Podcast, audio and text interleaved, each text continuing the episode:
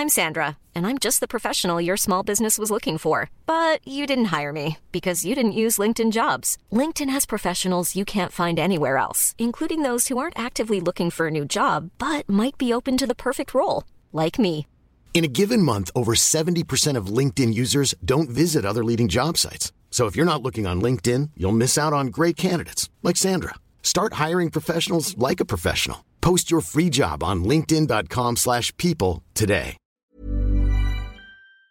Alors qu'Israël s'apprête à lancer une offensive à haut risque sur Rafah, la ville la plus au sud de Gaza où sont plus de la moitié de la population palestinienne, le pays a aussi dévoilé il y a quelques jours un plan pour l'après-guerre à Gaza. Mais alors, à quoi faut-il s'attendre? Pourquoi tout cela fait réagir? Salut, c'est Hugo, j'espère que vous allez bien. C'est donc le sujet à la une des actualités du jour. Alors, on en parle depuis plusieurs jours maintenant. L'armée israélienne envisage de lancer dans les prochains jours un assaut sur Rafah, un assaut sur ce qui est présenté comme le dernier bastion du Hamas c'est par ces mots que l'a désigné le Premier ministre israélien Benjamin Netanyahou. En effet, des sources israéliennes estiment qu'une grande partie des combattants du Hamas seraient désormais cachés dans des tunnels proches de Rafah. C'est ainsi donc qu'il justifie cette offensive. Mais cette offensive, elle inquiète aussi grandement la communauté internationale puisque à Rafah, il se trouve près de 1,5 million de Palestiniens, des Palestiniens en grande majorité déplacés avec les autres combats dans Gaza ces dernières semaines et qui vivent aujourd'hui à Rafah dans des conditions extrêmement précaires et tout simplement catastrophiques selon l'Organisation des Nations Unies. Sur le bilan humain, le bilan à Gaza approche des 30 000 morts selon les chiffres du Hamas, seule source disponible sur place. Un bilan impossible à vérifier en l'état, mais relayé par l'UNICEF ou encore de très nombreuses ONG sur place. Plus globalement, la bande de Gaza subit actuellement une catastrophe humanitaire majeure et toujours selon l'ONU, 2,2 millions de personnes, donc la majorité de la population de Gaza, est menacée, je cite, d'une famine massive. L'UNRWA, qui est l'agence de l'ONU pour les réfugiés palestiniens, estime cependant qu'une famine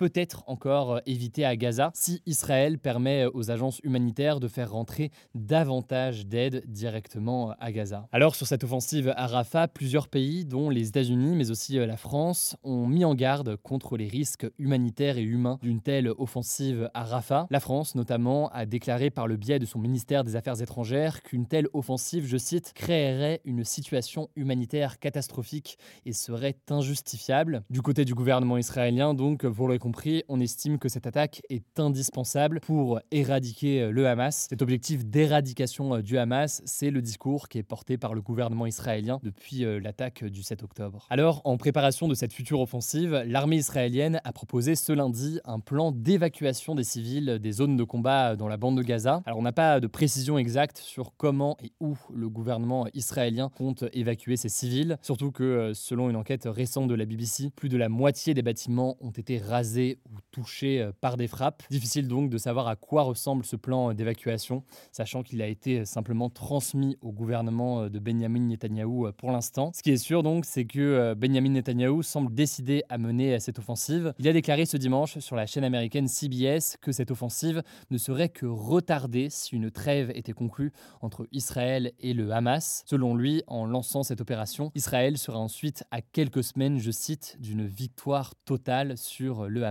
Mais justement, où en sont les discussions sur une possible trêve? Eh bien, depuis plusieurs semaines maintenant, il faut savoir qu'il y a des discussions qui sont engagées avec notamment le Qatar qui sert d'intermédiaire entre d'un côté le Hamas et de l'autre côté le gouvernement israélien. L'objectif, c'est notamment de parvenir à une trêve qui consisterait notamment à libérer les 130 otages qui sont encore retenus à Gaza, dont 31 seraient morts d'après Israël, le tout en échange de prisonniers palestiniens détenus en Israël. L'autre objectif de ces négociations, ce serait de faire rentrer à Gaza donc une aide humanitaire plus importante que ce qui rentre aujourd'hui, le tout avec un cessez-le-feu temporaire qui pourrait durer potentiellement six semaines. Mais à noter que Israël a prévenu il y a quelques jours que si le Hamas ne libérait pas tous les otages avant le début du Ramadan, donc aux alentours du 10 mars, eh bien les combats continueraient dans la bande de Gaza et notamment à Rafah pendant le ramadan. Alors si les combats se poursuivent pour le moment dans la bande de Gaza, Israël commence à réfléchir à l'après et Netanyahou a d'ailleurs remis dans la nuit de jeudi à vendredi une première version de son plan d'après-guerre à Gaza. Justement donc, que contient ce texte en quelques mots? Netanyahou souhaite garder pour le moment son armée sur le territoire de Gaza. Netanyahou souhaite aussi qu'Israël reprenne le contrôle sur la frontière entre l'Égypte et le sud de la bande de Gaza, car c'est là que le Hamas aurait creusé des tunnels depuis plus de dix ans pour s'approvisionner en armes. Et c'est un contrôle qui s'exercerait en coopération avec l'Égypte et les États-Unis. Alors, si Netanyahou semble vouloir contrôler donc militairement la bande de Gaza, le plan prévoit en revanche de confier l'administration de la bande de Gaza, qui est pour le moment gérée par le Hamas, à des fonctionnaires locaux ayant une expérience administrative, mais qui ne doivent pas être affiliés à des États ou à des organisations soutenant le terrorisme. Ici donc, il n'y a pas davantage de précision, il y a une forme donc de flou sur ce que souhaite réellement mettre en place ce cadre-là le gouvernement israélien. L'autre objectif important de Netanyahou, c'est la fin de l'UNRWA. On en a déjà parlé, les autorités israéliennes ont accusé une dizaine d'employés de cette agence gérée par l'ONU d'avoir participé au massacre commis par le Hamas le 7 octobre en Israël. Ils ont depuis été licenciés, mais suite à ça, plusieurs pays donateurs, dont les États-Unis, ont suspendu temporairement au moins leur financement à cette agence de l'ONU, ce qui avait provoqué d'ailleurs l'inquiétude de l'ONU, qui estime que cela pénalisera l'ensemble des Palestiniens qui dépendent de cette agence. Enfin, on peut noter que le plan ne prévoit pas la création d'un État palestinien indépendant, alors que c'est ce que souhaitent par exemple les États-Unis ou encore la France. Les Occidentaux ont d'ailleurs pris leur distance vis-à-vis du plan proposé par Israël. Ils poussent donc davantage pour un cessez-le-feu et historiquement, on en a déjà parlé sur la chaîne, les États-Unis comme la France sont favorables à la véritable reconnaissance d'un État palestinien qui comprendrait donc notamment Gaza. Voilà donc pour ce que l'on sait aujourd'hui. On va suivre évidemment l'évolution de la situation. Je vous mets des liens en description pour en savoir plus. Je laisse la parole à Blanche pour les actualités en bref et je reviens juste après. Merci Hugo et bonjour à tous. On commence avec cette actu. Emmanuel Macron a réuni ce lundi 21 dirigeants internationaux lors d'une conférence pour réaffirmer leur soutien à l'Ukraine en difficulté deux ans après l'invasion massive russe sur son territoire. La grande majorité des représentants européens étaient présents, comme le chancelier allemand Olaf Scholz, le président polonais Andrzej Duda ainsi que des représentants canadiens et américains. En parallèle, le président ukrainien Volodymyr Zelensky a déclaré ce dimanche que 31 000 soldats ukrainiens avaient été tués depuis le 24 février 2022, date de l'invasion massive de la Russie. Il a également expliqué que la Russie avait réussi à obtenir les plans de la contre-offensive ukrainienne de l'été 2023 avant même qu'elle ne commence à la suite d'une fuite d'informations. Résultat, l'armée ukrainienne n'a pas réussi à libérer certaines régions stratégiques occupées par la Russie et elle subit désormais les assauts russes. Deuxième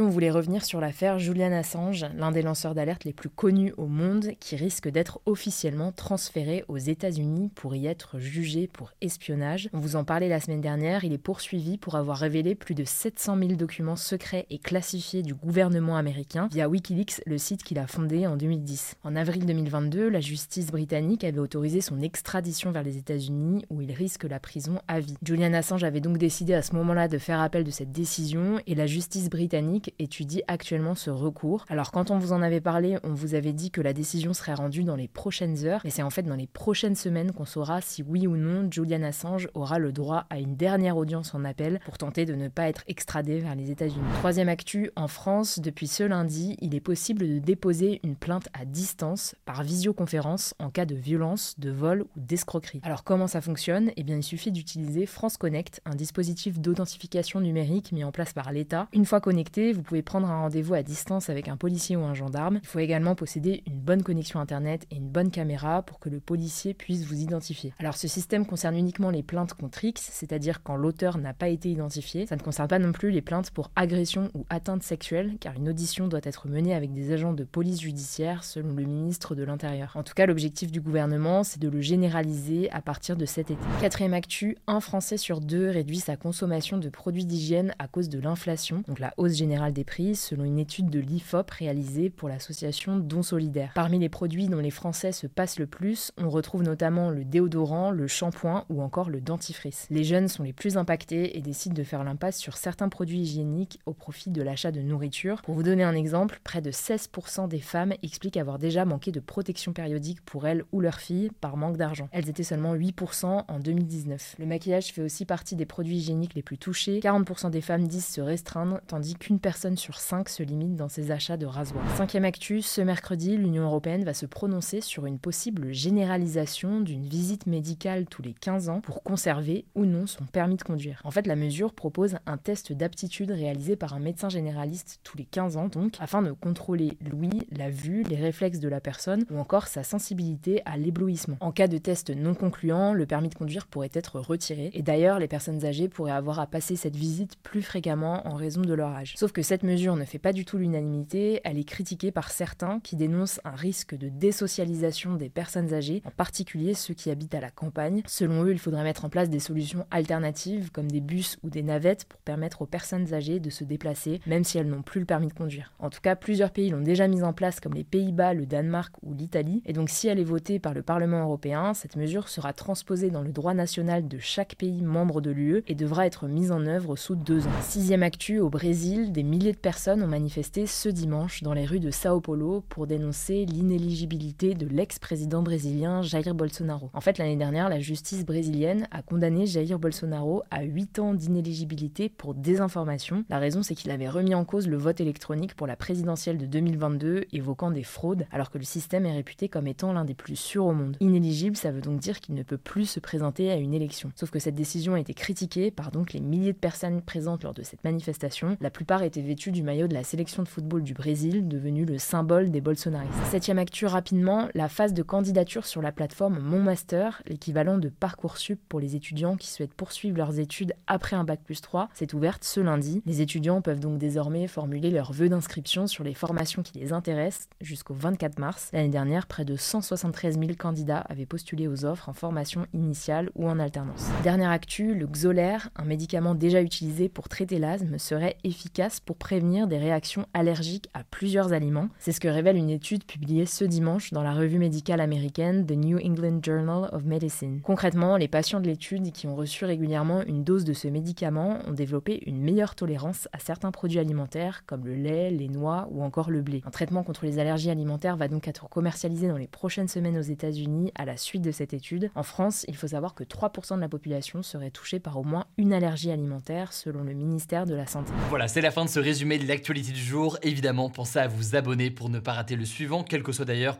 l'application que vous utilisez euh, pour m'écouter. Rendez-vous aussi sur YouTube ou encore sur Instagram pour d'autres contenus d'actualité exclusifs. Vous le savez, le nom des comptes, c'est Hugo Décrypte. Écoutez, je crois que j'ai tout dit. Prenez soin de vous et on se dit à très vite.